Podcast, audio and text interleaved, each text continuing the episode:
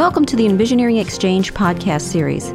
This podcast is produced by Danfoss and will address the changing landscape of our industry and the effect on technology and business, with topics ranging from refrigerant and energy efficiency regulations and standards to the impacts of climate change and the trends like digitalization and electrification. Since 1933, Danfoss has been engineering technologies to help build a better, smarter, and more efficient tomorrow. Today, our innovative solutions are used around the world to help meet the need for energy efficient infrastructure, a safe food supply, and reduced climate impact. In our first episode, John Sheff will talk about refrigerant regulations. We welcome feedback and suggestions for this series by email at solutions at danfoss.com.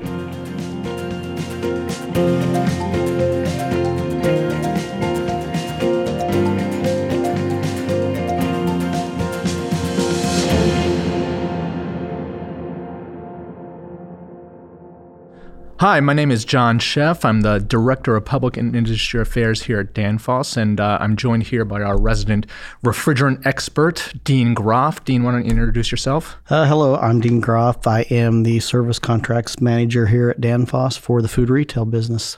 Great. Uh, so, for today's episode, we're going to take an overview of the refrigerant landscape, discuss how we got here, and, and kind of where we're going. So, uh, let's just jump in. Um, so, Dean, Tell me a little bit about the, the general landscape here in North America. Uh, at the national level, we know that uh, the states are going their own direction. Uh, how do we get to this point? Yeah, John. So yeah, it's it's really confusing in the in the U.S. Um, the regulations as far as refrigerants, and it got complicated simply because of a court ruling. Um, the EPA originally worked under the guise of the Clean Air Act to regulate uh, Class One and Class Two um, gases. Uh, basically ozone depleting substances. Um, they started regulate, regulating those. They came up with a list of approved alternatives, or what the SNAP program is, is Significant New Alternatives Program. Um, once they got into that, they started to realize that, hey, some of these refrigerants that we're selecting to use are really not good for the environment, that they're global warming gases. Um, so after they got into this, they decided that under the Clean, Air Act, they actually had authority to regulate these refrigerants. Um, so they instituted SNAP Rule 20 and then followed by SNAP Rule 21. And as soon as they did the SNAP Rule 20, there was a lawsuit that was filed by Arkema and Mexichem stating that um, they didn't think that the EPA had statutory authority to regulate global warming gases. And uh, Arkema and Mexichem are two chemical companies that manufacture some of these refrigerants. That is correct. Yeah. Okay, and uh, we, we've all heard the word Kigali. How does that play into this? Okay, so so the Kigali Amendment is um, global agreement on the phase down of global warming gases. Okay, so it's, it's all about trying to regulate the global warming potential out there in the atmosphere. Um, currently, the United States has not signed on to the Kigali Amendment. It hasn't been uh, ratified by the Congress, which it needs to be. Very good. Um, now, we talk about opening the Clean Air Act and, and what this lawsuit by the two chemical manufacturers mm-hmm. uh, did. Um, there's currently legislation that's been dropped in uh, the U.S. Senate, the American Innovation and Manufacturing Act, that would allow EPA to uh, regulate uh, this phase down. Uh, how is that different from SNAP 20 and 21? So right now, what the, what the court actually decided was that the Clean Air Act didn't give the EPA statutory authority to regulate global warming gases. It only gave them the statutory authority to regulate um, ozone depleting gases. And what the court said was because you've had a particular entity move away from a ozone depleting gas, you can't further regulate them and say you need to move away from that gas into something else. Um, they said that, that, because of the word replace that's in there, once you've replaced a global warming refrigerant for something else, you can't turn around and regulate them to do something else. Um, so without that ability in the Clean Air Act, really the EPA needs some other statutory authority to regulate these refrigerants moving forward, forward or take another approach to it, where in the past they had regulated manufacturers. Um, they could actually go out there and regulate end users that they didn't do today, but that's very complex. Okay, Dean. So even though the U.S. federal government has said they're not going to implement SNAP 20 and 21. Has that precluded Canada from doing anything? No, in fact, Canada has went ahead and moved forward. Normally, Canada tries to harmonize with what the U.S. codes are, but in this case, Canada went ahead and moved forward and adopted essentially what is SNAP Rule 20 and 21. They don't approve or disapprove uh, refrigerants. They list it by the GWP level in their regulations, and they went ahead and implemented that. So even though it's not in effect for most of the U.S., with exceptions of the states that are moving forward, in Canada it is a regulation and a law. And Canada has ratified the Kigali Amendment, is that right? Absolutely. Canada has ratified it and they are moving forward. And in, if you look at some of the provinces, they're even going above and beyond what is required by the current Canadian regulations. And which province would that be? Um, so if you look at what Quebec has proposed, Quebec has proposed issues that are more in line with where CARB is looking to head with their regulations. And this is all being driven by Quebec's own emissions uh, goals that they've put forth. Is that's, that right? That's correct. Yeah. Interesting. Um, and and again, uh, to clarify, had the U.S. implemented Kigali or implemented SNAP 20 and 21, that would have achieved the first two step downs in the Kigali phase down. Is that right? theoretically, looking at the numbers, it should have achieved most of that. Correct. Yeah. And then that's where you're looking at like California took up the banner really quick because they needed to achieve these not only meet Kigali, but they needed to be ahead of what Kigali was requiring. And Kigali is a, a tenant of uh, the U.S. Climate Alliance and their their pact. Yes, it is. Okay, so uh, the American Innovation and Manufacturing Act has been dropped in the Senate. It's working its way through, and it's unclear uh, what the outcome of that will be. But bar- but supposing that that does not pass, um, which it seems unlikely to in this Congress and with this president, um, how are we moving forward? What's the U.S. Climate Alliance? What are they doing? Okay, so when the court ruling came out, and it was clear that there wasn't going to be a whole lot of activity at the federal level, um, because the way the Clean Air Act's written, it doesn't have a preemptive clause. So even whatever they do at the federal level, the states can still do whatever they think's in their best interest moving forward. So when there was a lack of action or a void in these regulatory affairs, um, the states took it upon themselves to start taking the banner and running with it. And this is being led by California and what is the Climate Alliance. Um, and, and they're taking up the task of doing these regulations. And of course, California has been the lead on this through several aspects, whether it be the the vehicle emissions clauses or, in our case, the uh, California Air Resources Board regulation of refrigerants. So. Great. So California is out leading the way. What exactly is California proposing? So the initial proposal that California had was simply um, to pick up and where the EPA had left off and adopt most of what SNAP Rule 20 was and some of SNAP Rule 21. Um, after shortly after they passed that, they actually they came back and passed the Lara bill, which is um, 1013, and that actually adopted all of SNAP Rule 20 and 21 verbatim. Um, they're taking it a step further and looking at other ways they can regulate this, uh, but they're all proposals at this time. So, Dean, let's dig in a little bit on on what exactly is happening in California and kind of how we got there. Um, what is California now proposing for uh, air conditioning? So, in in California, what they're proposing for air conditioning is is mirroring what SNAP Rule 20 had for the chiller market. They're wanting to set the GWP level at 750. Um, they're also proposing this for rooftop units as well. And really, the industry approached CARB and and said this is what we would like to do and provided CARB with the implementation date. And that implementation date was trying to coincide with building codes and regulations as well. And how does that differ from what happened in refrigeration? So on the refrigeration side, because part of it was already passed, if you if you remember when we were talking earlier, the um, SNAP Rule 20 and 21 were implemented by California, and then they followed that up with the Lara bill. Um, so part of the refrigeration side was already implemented and it was part of the EPA program. And California really looked at it and they said, we, we want to regulate more and be stricter, and they need to. Um, so what they've proposed currently is that any refrigeration system with a charge greater than 50 pounds, they want to see that GWP level below 150. And it seems like at this point in the process, while these are still proposals, these are the numbers that will go out for public comment.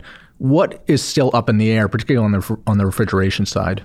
So on the refrigeration side, California also wants to include industrial process chillers as part of this. Um, And there are areas I believe that in, in the industrial process chiller where it'll be a challenge to meet this 150 GWP requirement or 750 GWP requirement, um, simply because it's a broad range of products that are being cooled and a broad broad range of sizes and refrigerants that are used today. So I'm not sure that it's going to be a simple solution. Um, so there's challenges there. There are also challenges with the timing and the codes and dealing with flammable refrigerants. That's interesting. And so I know one of the, the sticking points is also the definition of new equipment versus retrofit and who will have to comply with this um, 150 GWP limit in refrigeration. Can you talk a little bit about that? Yeah. So un- under the CARB proposals, um, they're really defining two different things. There are new systems, and then there are what they call the retrofit systems. If you look at the EPA, they define retrofit as changing out the refrigerant from one refrigerant to another. What EPA said is they require they consider it, or not the EPA. What CARB has said is that they consider it a new system, and this is their definition currently. When greater than 50% of the system cost has been replaced over a three year period or cumulative cost over three years and then it's rec- that's considered a new system. Then when it's a new system, then it has to fall under the guise of requiring them to meet the new guidelines as far as GWP and refrigerants. Wow. So if they're replacing more than 50% of their system over a three year period, even if it doesn't necessarily impact the, the refrigerant system, they could be forced to change refrigerants. Right now, the way it's written, that could be, yeah. And that, that has a potential to, to really impact the industry, particularly uh, grocers who are existing in the state already. Yes, and then it, it also centers around what what do you call repair and replace, right? Um, what are you considering as part of the cumulative cost of this repair? Are you just replacing doors on a display case, or is it strictly just part of the refrigeration system? And it's really getting a clear understanding of what this definition is going to be. Um, right now, it's pretty vague in the way it could be interpreted. And so, what is the industry doing now uh, to, to help CARB kind of understand this? So, the HRI has been working pretty diligently to try to define what an acceptable definition of new would be and retrofit would be. Um, it's been proposed to CARB, it's under review, and we we're just going to have to wait and see on how it turns out, what CARB comes back, whether they adjust it or not. And with the technology available right now, uh, what are the options available to uh, store owners and end users uh, to get under this 150 GWP limit that, that's being proposed? So, for the current proposal greater than 50 pounds, really you're going to have to go to a natural refrigerant, whether it be ammonia, CO2, or some sort of R290 cascade type system. And what do you think is driving this further regulation? Why is California going farther than uh, what the U.S. federal government was proposing?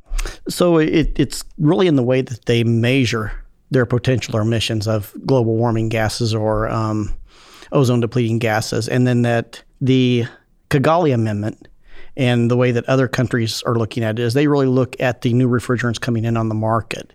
California looks at it of the potential warming effect of the current refrigerants in place, or what they call the banked refrigerants. So that means they're starting from a higher level that they've got to react quicker in order to meet their guidelines. And and this means that California is looking at regulating residential residential air conditioning, like commercial air conditioning. That's outside of SNAP 20 and 21. Yeah, so they're going much farther than where SNAP 20 and 21 are. They're looking at regulating um, a, a, lot of different things. Uh, process chillers is one category that the uh, EPA didn't tackle. Um, SNAP Rule 21 addressed chillers, but they were comfort cooling chillers. Um, so California is looking at the whole spectrum of refrigerants and where they're used and trying to get their hands around all of that. And so this is causing a, a major impact on on how us as component suppliers and our customers, OEMs, are, are viewing the market. Now, I think when some of this uh, happened, people were fearing there would be 50 different markets. I don't think there will be 50, but let's talk about how the market may be fractured going forward. Yeah, so right now, if most of the states in the Climate Alliance are picking up some form of SNAP Rule 20 or 21. Um, so, so that's fairly straightforward in the market as far as suppliers. We're really ready for those two regulations because for SNAP 20, most of them were either effective or would have been effective within the next year or two when the court ruling came out. So most of those are already in place. Um, where it becomes a little bit more difficult is when you dig down into the weeds and look at how it's being implemented. And they've got different re- requirements like record keeping, reporting, labeling. All of those things be- present themselves as different challenges to OEM manufacturers and how that relates, especially to all the different states that are implementing this. Uh, if everybody requires a different systems for reporting, for record keeping, for labeling, it becomes very difficult when you're looking at 20 plus states doing it in different manners. So it's really going to be important moving forward that the states really work together to create one common language, one common process to do this. And let's talk about that. So I think there's some good news in that we see some of these other climate alliance states, Maryland, Delaware, Massachusetts. Now, it seems like they are talking a little bit. Yeah, yeah. From what we're seeing um, in the language that are coming out of the different states, they're really starting to to be are starting to use a more common language and everything, and they're adopting the same terminology. And there's some things we probably would like to do as far as addressing the terminology that they're using, um, but it's being very consistent, which is key in order to get this implemented. What we don't want is what, like what you stated earlier, is a 50 state solution where every state is going to be different, because that'll be something that's just going to be impossible for the industry to follow. And I think that is playing itself out. We see uh, the states, like you said, the Climate Alliance communicating. AHRI, our main trade group, is there working with them every step away. So that's good news. Um, so finally, what what are some of the barriers to this transition to low GWP refrigerants that we're seeing, and and what's going to keep some of these states from implementing? So a lot, a lot of the challenges going forward is that if you really want to get below the 700, 750 level for GWP, you're looking at refrigerants that are either natural refrigerants, um, propane, um, CO2, or ammonia, things like that, or you're looking at a derivative of a HFO, an A2L, or something like that, or lower flammability. The issue with a lot of those is the codes and standards aren't caught up with the regulations yet. And we've got to, as an industry, work aggressively, and we are, to get those written and put in place so we can actually adopt these flammable refrigerants. And we'll dig into some of these codes and standards a little bit later in, in other episodes, but just uh, broadly, what are some of the concerns from safety officials, fire officials, people like that? From the fi- fire officials, from what I've heard in the meetings I've been at, is they're concerned about knowing what's out there, where it's at, and what it can do. And, and they're just, it's the, the uncertainty about it.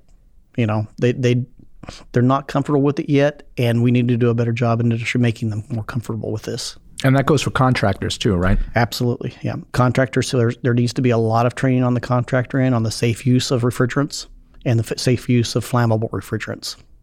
Very good. Well, I think that that covers a lot of the uh, the basics and the overview, and gives us a good landscape of, of what's happening in refrigerants. And in subsequent episodes, we'll we'll dive a little deeper into some of these topics. Thanks, Dean. Okay, thank you.